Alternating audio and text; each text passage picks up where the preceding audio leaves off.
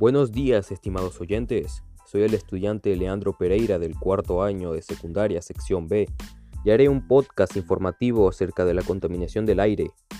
Este podcast lleva el nombre de Scientific World. Primeramente empezaremos hablando sobre la contaminación del aire.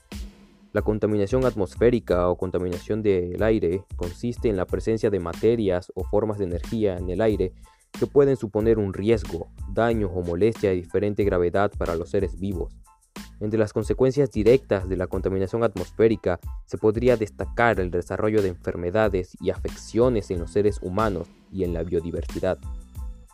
También la pérdida de visibilidad en zonas de grandes concentraciones en la aparición de olores desagradables. La contaminación atmosférica se presenta en diferentes sustancias que se derivan fundamentalmente de cinco focos de actividades humanas. La concentración de estas sustancias químicas es altamente nociva para la salud del ser humano y de animales. Estas sustancias, estas sustancias serían el monóxido de carbono, el dióxido de carbono, el dióxido de nitrógeno, el óxido de nitrógeno, el ozono a nivel del suelo, el material particulado, el dióxido de azufre, los hidrocarburos y el plomo. Se estarán preguntando dónde se produce o cómo se genera la contaminación del aire. Bueno, pues estas emisiones tienen cinco causas básicas producidas por el ser humano. Las industrias son la fuente principal de la contaminación del aire, aunque no la única. La quema de carbón por parte de centrales eléctricas o aquellas plantas basadas en diésel son dos de las fuentes de emisiones más frecuentes y nocivas de la, de la misma manera, aunque en menor medida, en comparación con las anteriores, los procesos industriales y el uso de solventes en industrias químicas contribuyen a la contaminación del aire y al calentamiento global. Frente a esta problemática se incentiva globalmente a las industrias por medio de políticas y programas a nivel internacional para que realicen un uso eficiente de energía e inviertan en fuentes renovables de energía.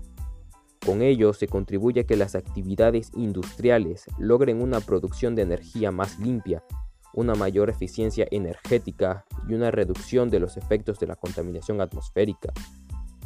El transporte, cerca del 25% de todas las emisiones del dióxido de carbono relacionadas con la energía proveniente del transporte.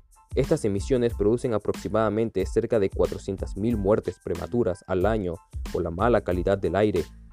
La mitad de ellas son consecuencia de las emisiones de diésel.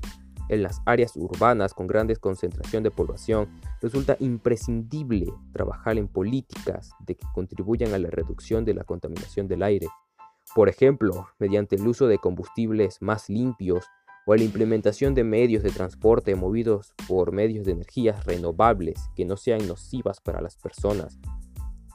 La agricultura. En este sector hay dos fuentes principales que producen el 24% de todos los gases de efecto invernadero. Por un lado, la quema de residuos agrícolas y por otro, el metano y amoníaco que genera la ganadería. Las emisiones de metano son especialmente destacables, puesto que afectan al ozono, al ras de suelo. Esta contaminación del aire es causante de enfermedades respiratorias y aumenta la misma. El metano es además un gas de efecto invernadero, aunque no siempre se refuerza esta idea, que tiene un impacto mayor que el dióxido de carbono a largo plazo, por ejemplo en periodos de hasta 100 años puede reducir esta contaminación desde el sector agrícola. Las personas que trabajan eh, pueden llevar a cabo la reducción del metano, optimizando la digestibilidad de los alimentos, mejorando el pastoreo y con una gestión más adecuada y sostenible de los pastizales. Pero el consumidor también es parte importante para reducir estas emisiones, por ejemplo, disminuyendo el consumo de carne o minimizando el desperdicio de alimentos evitando de este modo una sobreproducción basada en una amplia demanda de comida. Los residuos. Se calcula que el 40% de los residuos generados en el mundo y los desechos orgánicos se queman al aire libre, lo que genera emisiones a la atmósfera de dioxinas nocivas, furano, metano y carbono negro. Una problemática que afecta especialmente a aquellas regiones o zonas que están en proceso de urbanización o países en vía de desarrollo. Entre las estrategias para evitar los efectos de este tipo de contaminación atmosférica se encuentra la mejora en la recolección, separación y eliminación de desechos sólidos, con vertederos y posteriormente quemados al aire libre. Al igual que en el sector agrícola, un menor desperdicio de alimentos ayudaría a reducir la cantidad de desechos orgánicos que hay que gestionar. Del mismo modo, una separación de estos y su conversión en compost o bioenergía ayudaría a la mejora de la fertilidad y la calidad del suelo, generando además una manera de crear una fuente de energía alternativa, más limpia y sostenible para el aire. Los hogares. La contaminación del aire desde el ámbito doméstico es nociva en dos maneras. Por un lado, porque es el aire que las personas respiran en sus hogares de manera directa, produciendo a medio y a largo plazo enfermedades respiratorias, por otro lado, porque repercute en el aire exterior.